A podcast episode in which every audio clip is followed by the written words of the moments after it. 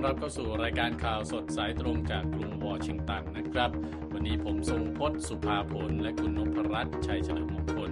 ร่วมนำเสนอรายการนะครับประจำวันพฤหัสบดีที่สิบเอ็ดมกราคมสองพันห้าร้อยหกสิบเจ็ดตามเวลาในประเทศไทยหัวข้อข่าวสำคัญมีดังนี้ครับอิสราเอลเดินหน้าถล่มกาซาช่วงบลิงเคนเยือนตะวันออกกลางกองกำลังผสมอเมริกาอังกฤษยิงโดรนกบฏฮูตีร่วงในทะเลแดงยี่สิบเอ็ดลำจีนขุ่นเคืองปมทูตไต้หวันพบประธานสภาสหรัฐและผู้ติดโควิดสายพันธุ์ใหม่พุ่งสูงทั่วโลกหลังวันหยุดปลายปีส่วนเสริมข่าววันนี้นะครับมีรายงานตรวจสอบข่าวสหรัฐพุ่งเป้าตรวจสอบนักศึกษาจีนเข้มเกินความจำเป็นจริงหรือไม่เรามีคำตอบส่งท้ายนะครับนักวิทยาศาสตร์สหรัฐคิดค้นหุ่นยนต์จิ๋วจากเซลล์มนุษย์ติดตามรายงานเหล่านี้ได้จาก วี โอ เอ ภาคภาษาไทยกรุงวอชิงตันครับกลับเริ่มกันที่สถานการณ์ในอิสราเอลนะครับกับฉนวนกาซาว่าตอนนี้เนี่ยเป็นอย่างไรบ้างคุณนพรัตน์ครับทางอิสราเอลนะครับยังคงเดินหน้าโจมตีทั้งภาคกลางและภาคใต้ของฉนวนกาซานะครับฆ่าชีวิตประชาชนไปอีกหลายสิบรายในปฏิบัติการทางทหารรอบใหม่ระหว่างที่รัฐมนตรีต่างประเทศสหรัฐอยู่ระหว่างปฏิบัติภารกิจในตะวันออกกลางเพื่อหาทางยุติสงครามไม่ให้ขยายวงกว้างไปทั่วภูมิภาคครับกองทัพอิสราเอลเผยเมื่อวันพุธว่าได้โจมตีเป้าหมายหนึ่งร้อยห้าสิบจุดในมากาซีทางตอนกลางของกาซาที่คานยูนิสตอนใต้ของดินแดนปาเลสไตน์โดยเรียกผู้เสียชีวิตที่กองทัพอิสราเอลสังหารว่าเป็นผู้ก่อการร้ายครับกระทรวงสาธารณสุขที่บริหารงานโดยฮามาสระบุว่ามีผู้เสียชีวิตเจ็ดสิบคนและบาดเจ็บหนึ่งร้อยสามสิบคนในการโจมตีช่วงข้ามคืนแต่ก็ไม่ได้แจกแจงว่ามีประชาชนผู้บริสุทธิ์และนักรบฮามาสที่เสียชีวิตเป็นสัดส่วนเท่าใดครับการโจมตีรอบล่าสุดนี้เกิดขึ้นระหว่างที่รัฐมนตรีต่างประเทศสหรัฐแอนโทนี บลิงเคนอยู่ระหว่างการปฏิบัติภารกิจเยือนตะวันออกกลางโดยมีจุดมุ่งหมายในการผลักดันหลายประเด็นซึ่งรวมถึงการป้องกันไม่ให้สงครามขยายวงกว้างไปทั่วภูมิภาครัฐมนตรีต่างประเทศสหรัฐยังพยายามหาทางกดดันอิสราเอลให้หาทางป้องกันการบาดเจ็บและเสียชีวิตของพลเรือนผู้บริสุทธิ์และเปิดทางให้มีการจัดส่งความช่วยเหลือด้านมนุษยธรรมเข้าไปในกาซาและยังได้หารือความพยายามในการปล่อยตัวประกันที่เหลือที่กลุ่มฮามาสจับตัวไปในกาซาด้วยครับในการหารือกับผู้นำในภูมิภาคตะวันออกกลางนั้นรัฐมนตรีบลิงเคนได้หารือเกี่ยวกับอนาคตของการปกครองในกาซาหลังสงครามสิ้นสุดลงด้วยรวมทั้งหนทางในการส่งเสริมสันติภาพระหว่างอิสราเอลและปาเลสไตน์ก่อนหน้านี้ทางการอิสราเอลระบุว่าการสู้รบยังดำเนินต่อไปในอีกหลายเดือนจากนี้ในช่วงที่กองทัพอิสราเอลมีเป้าหมายในการกำจัดกลุ่มฮามาสที่ควบคุมฉนวนกาซาให้สิ้นซากและยุติภัยคุกคามจากกลุ่มติดอาวุธต่ออิสราเอลรวมทั้งปล่อยตัวประกันอีกหนึ่งร้อยยี่สิบเก้าชีวิตที่อยู่ในความควบคุมของฮามาสให้เป็นอิสระฮามาสเปิดฉากโจมตีอิสราเอลอย่างไม่ทันตั้งตัวเมื่อวันที่เจ็ดตุลาคมนะครับฆ่าชีวิตไป หนึ่งพันสองร้อย คนในอิสราเอลและจับกุมตัวประกันไปสองร้อยห้าสิบคนด้านกระทรวงสาธารณสุขกาซาที่บริหารงานโดยฮามาสเปิดเผยว่าปฏิบัติการโจมตีโต้กลับของอิสราเอลได้สังหารชาวปาเลสไตน์ไปกว่า สองหมื่นสามพันสามร้อย คนอีกทั้งการโจมตีแบบปูพรมทั่วกาซาของกองทัพอิสราเอลยังทำให้ดินแดนปาเลสไตน์เหลือแต่ซากและ แปดสิบห้าเปอร์เซ็นต์ ของประชากรราว สองล้านสามแสน คนต้องกลายเป็นผู้พลัดถิ่นครับครับยังเป็นเรื่องของผลพวงที่มาจากสงครามอิสราเอลกับฮามาสเช่นกันนะครับกองกำลังนาวีผสมระหว่างอังกฤษกับอเมริกายิงโดรนและขีปนาวุธของกลุ่มกบฏฮูตีในเยเมนตกยี่สิบเอ็ดลำนะครับบริเวณตอนใต้ของทะเลแดงจากการเปิดเผยของสหรัฐกองบัญชาการสหรัฐประจำตะวันออกกลางและเอเชียกลางหรือ ยู เอส Central Command ระบุว่าเรือสองลำของกองทัพเรือได้ยิงโดรนสิบแปดลำขีปนาวุธวิถีโค้งหนึ่งลูกและขีปนาวุธร่อนสองลูกตกในทะเลแดงในวันอังคารรัฐมนตรีว่าการกระทรวงกลาโหมอังกฤษGrant Shapps กล่าวนะครับว่าการโจมตีของกลุ่มกบฏฮูตีเมื่อวันอังคารนั้นถือเป็นการโจมตี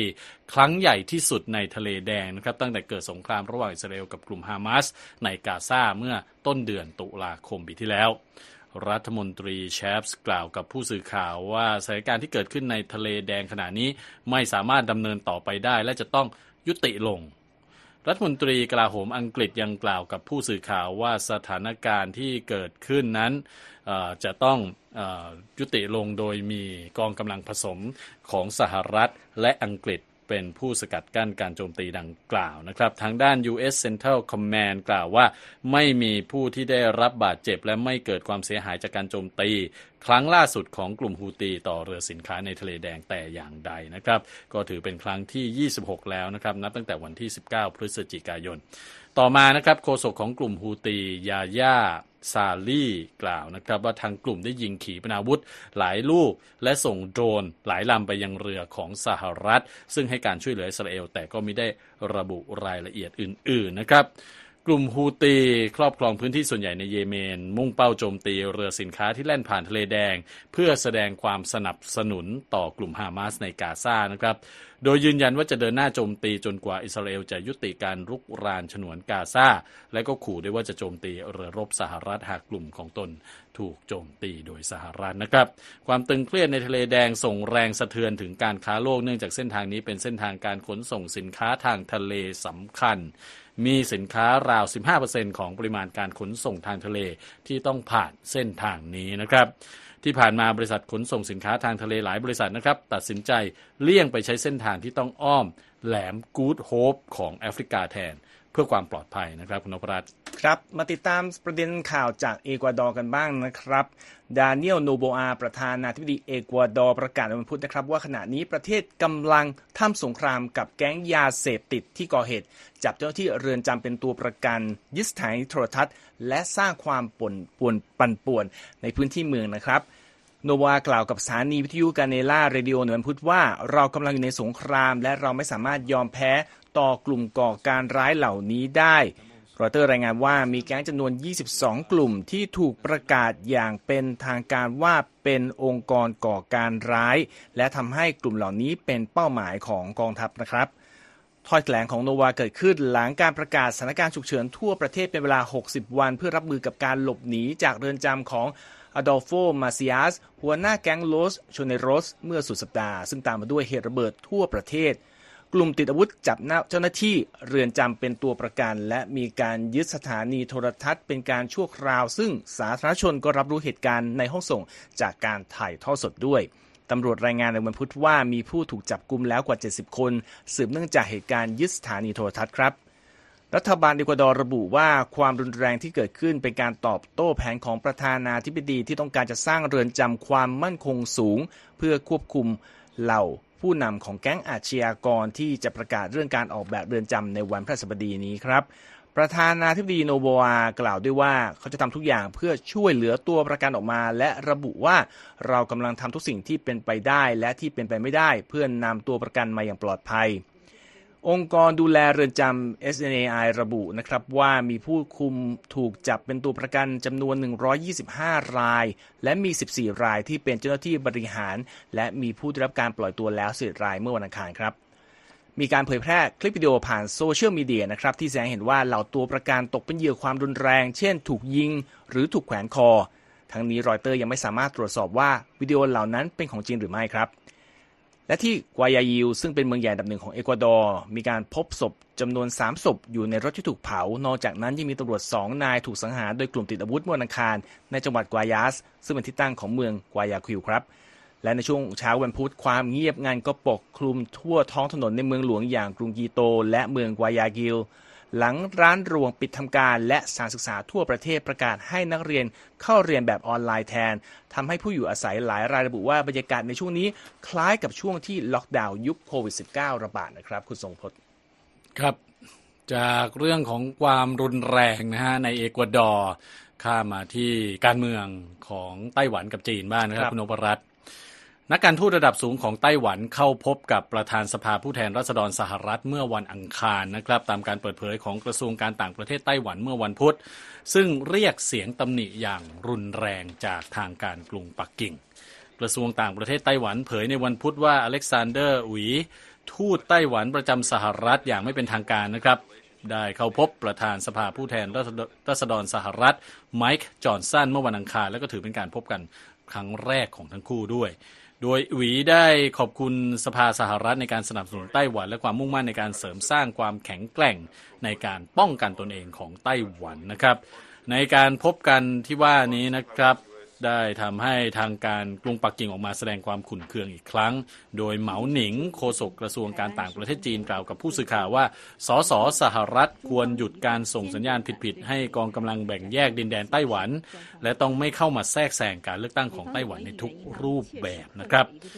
ทั้งนี้อเล็กซานเดอร์หวีเข้ารับตำแหน่งทูตไต้หวันประจำสหรัฐอย่างไม่เป็นทางการเมื่อเดือนที่แล้วแทนเซียวบีคิมที่ลงชิงชัยในตำแหน่งรองประธานาธิบดีไต้หวันในศึกเลือกตั้งที่จะเกิดขึ้นวันเสาร์นี้นะครับแม้ว่าจะไม่มีการจัดตั้งความสัมพันธ์ทางการทูตอย่างเป็นทางการระหว่างกันแต่สหรัฐถือเป็นพันธมิตรและผู้สนับสนุนด้านอาวุธรายสำคัญให้แก่ไต้หวันนะครับขณะที่จีนก็มองว่าไต้หวันเป็นส่วนหนึ่งของจีนมาโดยตลอดนะครับพูดถึงประเด็นความขัดแย้งนะฮะ ค, ความตึงเครียดระหว่างสหรัฐกับจีนรวมทั้งประเด็นเรื่องไต้หวันนะฮะก็นำมาซึ่งข้อกล่าวหาใหม่จากกรุงปักกิ่งนะครับคุณนพรัตน์อันนี้เป็นเรื่องที่เกี่ยวกับการศึกษานะครับโดยทางจีนเนี่ยพูดถึงว่าการเลือกปฏิบัติของสหรัฐต่อนักศึกษาและนักวิจัยชาวจีนที่เดินทางมาศึกษาในอเมริกานะครับโดยเฉพาะหลังจากที่อดีตประธานาธิบดีโดนัลด์ทรัมป์ลงนามในคำสั่งห้ามไม่ให้ออกวีซ่าให้คนเฉพาะกลุ่มที่ต้องสงสัยว่าใกล้ชิดกับรัฐบาลกรุงปักกิ่งนั่นเองนะครับ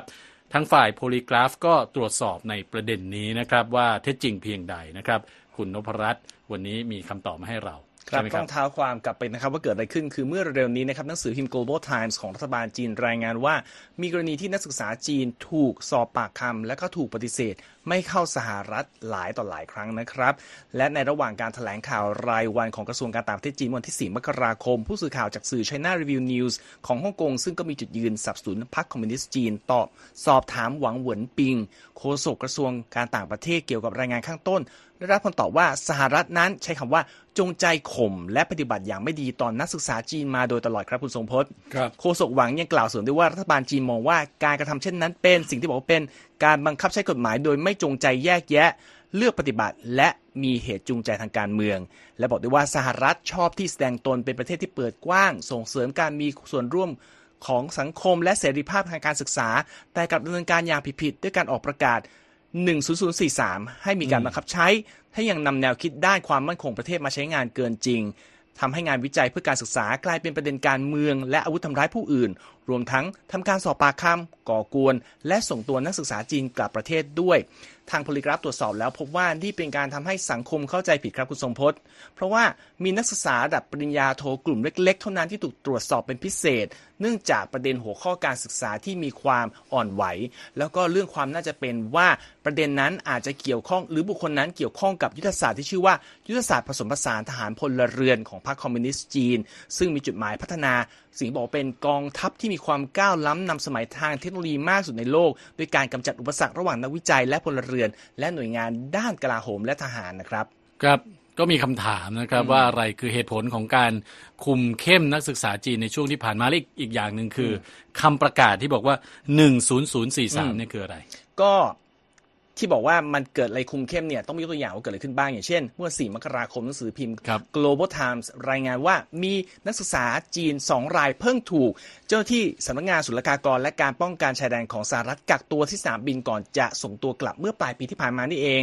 เขาบอกว่าการที่วีซ่าของนักเรียนสองคนนักศึกษาสองคนนี้ถูกปฏิเสธน่าจะเป็นผลมาจากอำนาจของคำประกาศที่คุณทรงพจน์ถามครับหนึ่งศูนย์ศูนย์สี่สามซึ่งเป็นคำประกาศของประธานาธิบดีลงนามโดยอดีตประธานาธิบดีโดนัลด์ทรัมป์ออกมาใช้งานตั้งแต่พฤษภาคมสองพันยี่สิบครับเนื้อหาประกาศนี้ก็คือห้ามนักศึกษาและนักวิจัยที่มีความเกี่ยวโยงกับยุทธศาสตร์ผสมผสานทางทหารและพลเรือนไม่ให้ยื่นเรื่องขอวีซ่ามาศึกษาที่มหาวิทยาลัยในสหรัฐครับเนื้อหาของคำประกาศนี้บอกว่ากรุงปักกิ่งเนี่ยใช้งานนักศึกษาบางรายที่ส่วนใหญ่เป็นนักศึกษาในระดับปริญญาโทแล้วก็นักวิจัยที่สำเร็จการศึกษาระดับปริญญาเอกแล้วเพื่อทำปฏิบัติการทำหน้าที่รวบรวมเก็บข้อมูลด้านทรัพย์สินทางปัญญาอย่างไม่เป็นทางการครับคำประกาศนี้ระบุด้วยว่านักศึกษานักวิจัยจากจีนที่กำลังศึกษาหรือค้นคว้าวิจัยในระดับที่สูงกว่าปริญญาโทหรือพบว่ามีหรือปัจจุบันยังมีความสัมพันธ์กับกองทัพปลดปล่อยประชาชนจีนเป็นผู้ที่มีความเสี่ยงสูงว่าจะถูกใช้งาน หาประโยชน์หรือถูกเกณฑ์โดยทางการจีนทำให้นำมาซึ่งเหตุผลที่ต้องมีความกังวลนะครับตอนนี้กระทรวงการต่างประเทศสหรัฐก็บอกว่าจีนน่ะจัดหาเทคโนโลยีต่างๆทั้งวิธีการที่ถูกกฎหมายและผิดกฎหมายเพื่อดำเนินการอย่างกล่าวด้วยนะครับครับคราวนี้มาถึงที่คำถามซึ่งต้องบอกว่าเป็น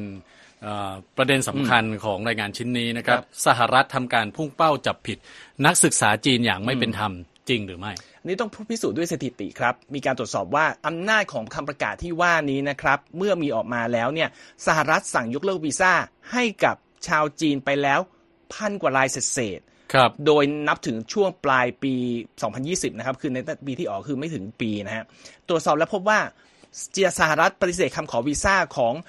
ประชาชนไปเกือบ สองพัน คนภายใต้อำนาจคำประกาศดังกล่าวในช่วงปีงบประมาณสองพันยี่สิบเอ็ดแต่แค่ สองเปอร์เซ็นต์ เท่านั้นที่เป็นวีซ่าที่ออกนักศึกษาจีนนะครับแล้วก็ในปีเดียวกันนี้เองสหรัฐออกวีซ่า เอฟ วัน ให้กับนักศึกษาจีนไปกว่า เก้าหมื่น คนและวีซ่าแลกเปลี่ยน เจ วัน จากจีนอีกกว่า สามพัน คน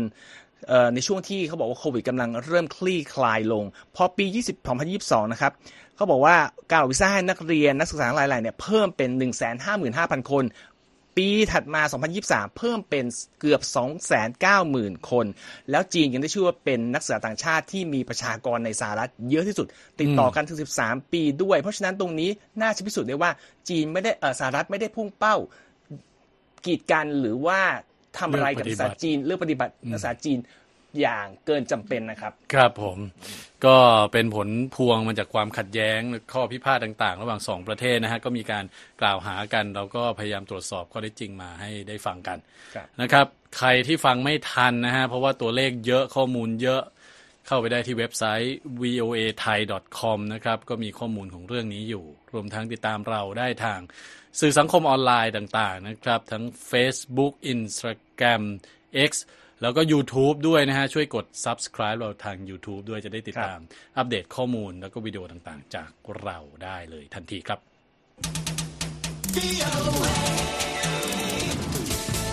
ครับจากเรื่องของจีนกับสหรัฐไปที่เรื่องของอาเซียนบ้างนะครับคุณนพรัตน์ประธานาธิบดีโจโกวิโดโดแห่งอินโดนีเซียนะครับและประธานาธิบดีมาร์กอสจูเนียร์ของฟิลิปปินส์พบหารือกันนะฮะในวันพุธในประเด็นทะเลจีนใต้แล้วก็ความพยายามสานสัมพันธ์กับชาติต่างๆในสมาคมอาเซียนหรือว่าสมาคมประชาชาติเอเชียตะวันออกเฉียงใต้นั่นเองประธานาธิบดีมาร์กอสจูเนียร์แห่งฟิลิปปินส์นะครับซึ่งเป็นเจ้าภาพต้อนรับประธานาธิบดีวิโดโดแถลงข่าวหลังการประชุมว่าตนและประธานาธิบดีวิโดโดได้เจรจาอย่างจริงใจและเกิดผลลัพธ์ที่ดีในเรื่องที่เป็นประโยชน์ของทั้งสองฝ่ายรวมถึงประเด็นทะเลจีนใต้และการผสานความร่วมมือในหมู่สมาชิกอาเซียนนะครับแต่ก็ไม่ได้ให้รายละเอียดอื่นๆทั้งสองประเทศได้ร่วมลงนามในข้อตกลงด้านพลังงานเพื่อเพิ่มความร่วมมือในภาคเอกชนเพื่อจัดหาเชื้อเพลิงต่างๆระหว่างกันนะครับรวมถึงพลังงานจากถ่านหินและก๊าซธรรมชาติด้วยนอกจากนี้ยังได้ตกลงเพิ่มความร่วมมือทางทหารและความร่วมมือตามแนวพรมแดนทางทะเลของทั้งสองประเทศรวมถึงการลาดตระเวนทางทะเลภายใต้สนธิสัญญาเมื่อปี สองพันสิบสี่ ที่ทั้งสองฝ่ายลงนามไว้ว่าด้วยการปักปันเขตแดนของสองประเทศในบริเวณพื้นที่เศรษฐกิจพิเศษทางทะเลที่ทับซ้อนกันอยู่นะครับทั้งสองประเทศนะฮะคืออินโดนีเซียกับฟิลิปปินส์ก็แน่นอนมีข้อพิพาทเรื่องพื้นที่ทับซ้อนในทะเลจีนใต้กับจีนแล้วก็พยายามจัดทำระเบียบปฏิบัติว่าด้วยทะเลจีนใต้มาหลายสิบปีแต่ก็ไม่ได้มีความคืบหน้าเท่าที่ควรนะครับคุณนพรัตน์ครับยังอยู่กันที่ภูมิภาคอาเซียนนะครับสื่อรายงานว่ามาเลเซียมีกำหนดพิจารณาว่าจะมีการพระราชทานอภัยโทษแก่อดีตนายกรัฐมนตรีนาจิบราซักในเดือนนี้แล้วครับรอยเตอร์รายงานโดยอ้างอิงสื่อ Channel News Asia เมื่อวันพุธว่าอดีตนายกมาเลเซียนาจิบราซักที่ต้องโทษจำคุกสิบสองปีในคดีทุจริตที่เกี่ยวเนื่องกับกองทุน วัน เอ็ม ดี บี ที่ทีมสืบสวนสหรัฐและมาเลเซียประเมินว่ามีเงินในกองทุนดังกล่าวราว สี่พันห้าร้อย ล้านดอลลาร์ถูกยักยอกไปโดยมากกว่า หนึ่งพัน ล้านดอลลาร์ถูกส่งไปยังบัญชีที่เชื่อมโยงกับอดีตผู้นำรายนี้นะครับแต่ว่านาจิบราซักก็คงยืนยันความบริสุทธิ์ในเรื่องนี้มาโดยตลอด คณะกรรมการพิจารณาการพระราชทานอภัยโทษที่ให้คำแนะนำต่อกษัตริย์มาเลเซียรวมถึงสำนักงานอัยการสูงสุดและเจ้าหน้าที่รัฐบาลต่างๆในเรื่องนี้มีกำหนดประชุมในสัปดาห์ที่สามของเดือนมกราคมแล้วก็มีแนวโน้มว่าจะมีคำตัดสินเรื่องการยื่นขอพระราชทานอภัยโทษของราซักด้วยอย่างไรก็ตามนะครับรอยเตอร์ยังไม่สามารถยืนยันความชัดเจนเกี่ยวกับรายงานเรื่องนี้ได้โฆษกรัฐบาลมาเลเซียฟามีฟาซิลปฏิเสธที่จะให้ความเห็นโดยตรงเกี่ยวกับรายงานที่ว่านี้โดยบอกกับผู้สื่อข่าวว่าการตัดสินใจเกี่ยวกับเรื่องนี้ขึ้นตรงกับกษัตริย์และคณะกรรมการด้านการพระราชทานอภัยโทษขณะที่สำนักงานอัยการสูงสุดมาเลเซียที่เป็นสมาชิกของคณะกรรมการดังกล่าวก็ไม่ได้ให้ความเห็นกับรอยเตอร์ในช่วงที่จัดทำรายงานข่าวนี้ครับครับผมจากมาเลเซียนะครับข้ามไปที่เกาหลีใต้บ้างนะครับเป็นเรื่องความรุนแรงทางการเมืองผู้นำฝ่ายค้านเกาหลีใต้เรียกร้องยุติการใช้ความรุนแรงนะครับหลังรอดชีวิตจากเหตุมือมีดบุกแทงคอระหว่างการเยือนเมืองปูซานเมื่อสัปดาห์ที่แล้วนะครับเพียงเวลาแค่สัปดาห์เศษหลังจากตกเป็นเป้าของความพยายามลอบสังหารนะครับผู้นำพรรค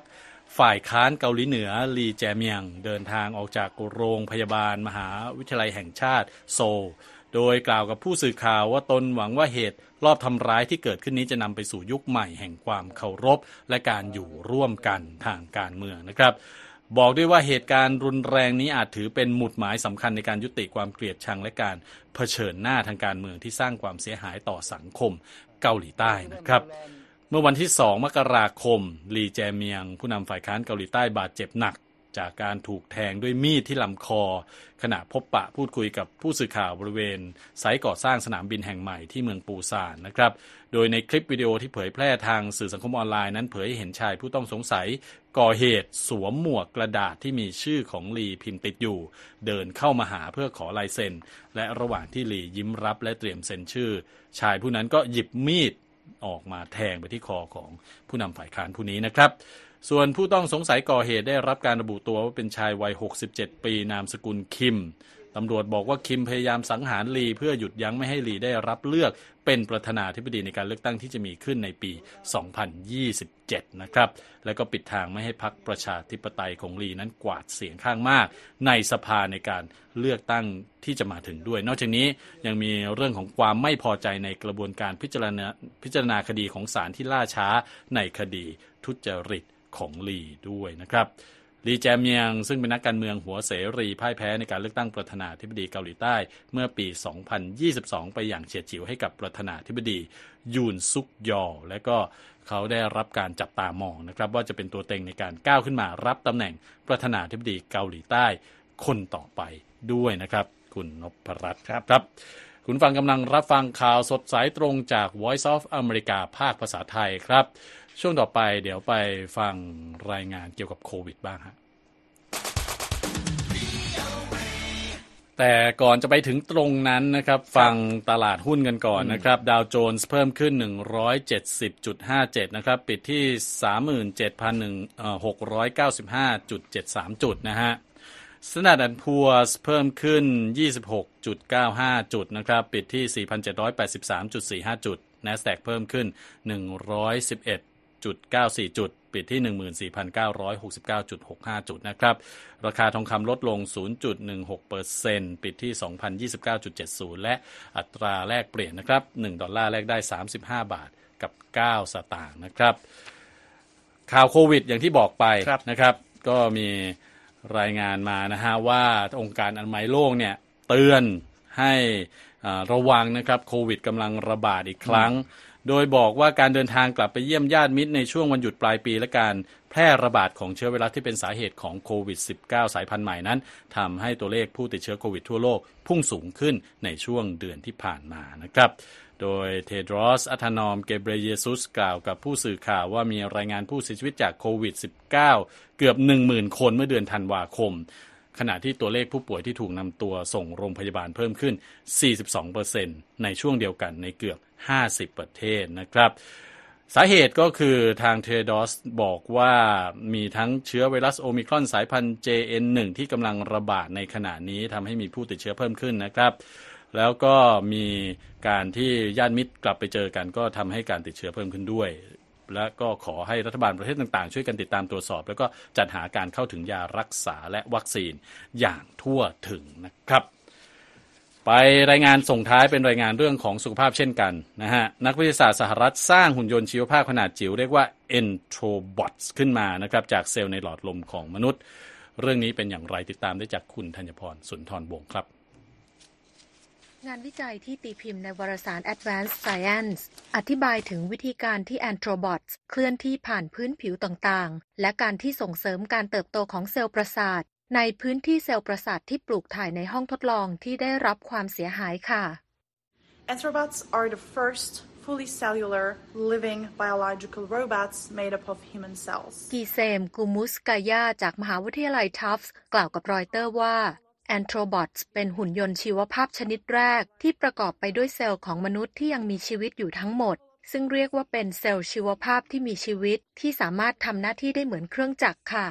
การศึกษานี้เป็นการศึกษาที่ต่อยอดมาจากการวิจัยก่อนหน้านี้ที่เกี่ยวข้องกับ Xenobots ซึ่งสร้างขึ้นมาจากเซลล์ตัวอ่อนของกบและได้ศึกษาเกี่ยวกับศักยภาพของการใช้ Biobots ที่ได้จากผู้ป่วยเพื่อเป็นเครื่องมือในการรักษาโรคสำหรับการฟื้นฟูและการรักษาอาการเจ็บป่วยต่างๆนะคะทั้งนี้ Anthrobots แตกต่างจาก Xenobots ตรงที่ Anthrobots สามารถสร้างขึ้นมาจากเซลล์มนุษย์ที่โตเต็มวัยได้โดยไม่ต้องดัดแปลงพันธุกรรมซึ่งสามารถปรับขนาดได้และมีแนวโน้มที่จะมีการสร้างฝูงบอทเหล่านี้เพื่อใช้เป็นเครื่องมือในการรักษาด้วยค่ะ Anthrobots จะเคลื่อนตัวโดยใช้ขนเส้นเล็กๆบนพื้นผิวของพวกมันซึ่งเรียนแบบเซลล์ผิวหนังที่มีเยื่อเมือกจากหลอดลมนะคะเดิมทีเส้นขนเหล่านี้ช่วยเปิดทางเดินหายใจในร่างกายแต่ตอนนี้ทำหน้าที่เป็นระบบขับเคลื่อนสำหรับ Anthrobots ซึ่งช่วยให้พวกมันสามารถเคลื่อนไหวได้ด้วยตัวเองค่ะการวิจัยที่นำโดยศาสตราจารย์ไมเคิลเลวินจากมหาวิทยาลัยทัฟส์โดยได้รับความร่วมมือจากสถาบันวิสของมหาวิทยาลัยฮาร์วาร์ดพบว่า Anthrobots ที่สร้างจากเซลล์หลอดลมของมนุษย์ที่โตเต็มวัยสามารถเคลื่อนไหวได้โดยอัตโนมัติและกระตุ้นการเติบโตของเซลล์ประสาทโดยที่ไม่ต้องดัดแปลง ดี เอ็น เอ นะคะความสามารถที่ไม่คาดคิดของ Anthrobots เหล่านี้ช่วยเปิดช่องทางให้สำรวจกลไกการรักษาของพวกมันได้มากขึ้นค่ะ In our paper we showed that Anthrobots can move through a uh, sheet of damaged human nerve cells กูมูสกายาจากมหาวิทยาลัยทัฟส์กล่าวด้วยว่า Anthrobots ช่วยรักษาบาดแผลที่เกิดขึ้นในเซลล์ประสาทที่เพาะเลี้ยงได้และจะเห็นได้ว่า Anthrobots สามารถเคลื่อนที่ผ่านเซลล์ประสาทของมนุษย์ที่ได้รับความเสียหายและซ่อมแซมเส้นประสาทเหล่านั้นได้ภายในเวลาสามวันค่ะอย่างไรก็ตามวิธีการที่ Anthrobots สามารถส่งเสริมการเติบโตของเซลล์ประสาทได้นั้นยังไม่ชัดเจนนะคะแต่นักวิจัยยืนยันว่าเซลล์ประสาทเติบโตขึ้นภายใต้พื้นที่ที่กลุ่มของ Anthrobots ปกคลุมอยู่ค่ะทั้งนี้ข้อดีของการใช้เซลล์ของมนุษย์ได้แก่การลดความเสี่ยงต่อการตอบสนองของระบบภูมิคุ้มกันเนื่องจากบอทสามารถสร้างตัวขึ้นจากเซลล์ของผู้ป่วยเองได้แต่ Anthrobots เหล่านี้มีอายุขัยที่จำกัดอยู่ที่ไม่กี่สัปดาห์เพื่อให้แน่ใจว่าพวกมันจะสามารถถูกดูดซึมกลับเข้าสู่ร่างกายได้อย่างง่ายดายหลังจากเสร็จสิ้นภารกิจแล้วค่ะ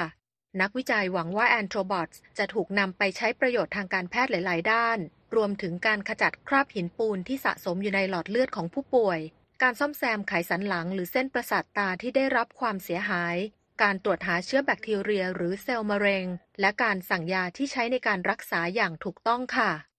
ธัญพรสุนทรวงศ์ วี โอ เอ ภาคภาษาไทยกรุงวอชิงตันค่ะ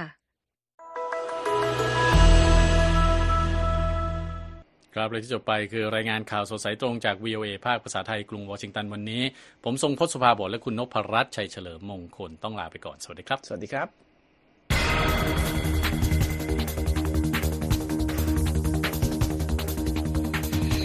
สวัสดีค่ะคุณทรงพจน์คุณนพรัตน์ค่ะสวัสดีครับจิรัตน์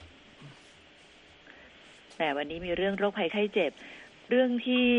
โควิด สิบเก้าระบาดในช่วงที่ผู้คนเดินทางพบปะพูดคุยมีกิจกรรมมีเทศกาลทั้งหลายนี่นะคะครับแล้วก็มีการพูดถึงเรื่องการใช้วัคซีนวัคซีนป้องกันโควิด สิบเก้า ในสหรัฐอเมริกามีการตั้งคำถามไหมคะว่ามีคุณภาพเพียงพอไหมทำให้เป็นสาเหตุของการเสียชีวิตแบบแปลกๆหรือเปล่ามีการตรวจสอบหรือมีการจัดการกับ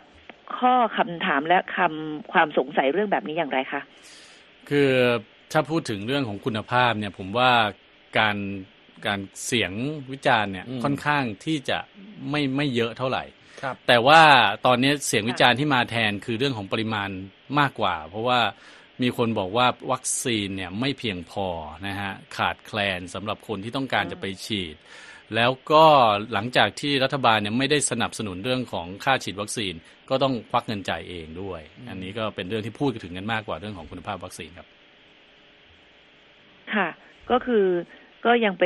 ฉีดวัคซีนยี่ห้อเดิมๆที่มีการตั้งคำถามกันอยู่บางส่วนถูกไหมคะถูกครับยี่ห้อที่ผ่านมาที่เราได้ยินชื่อกันอยู่นะฮะเพียงแต่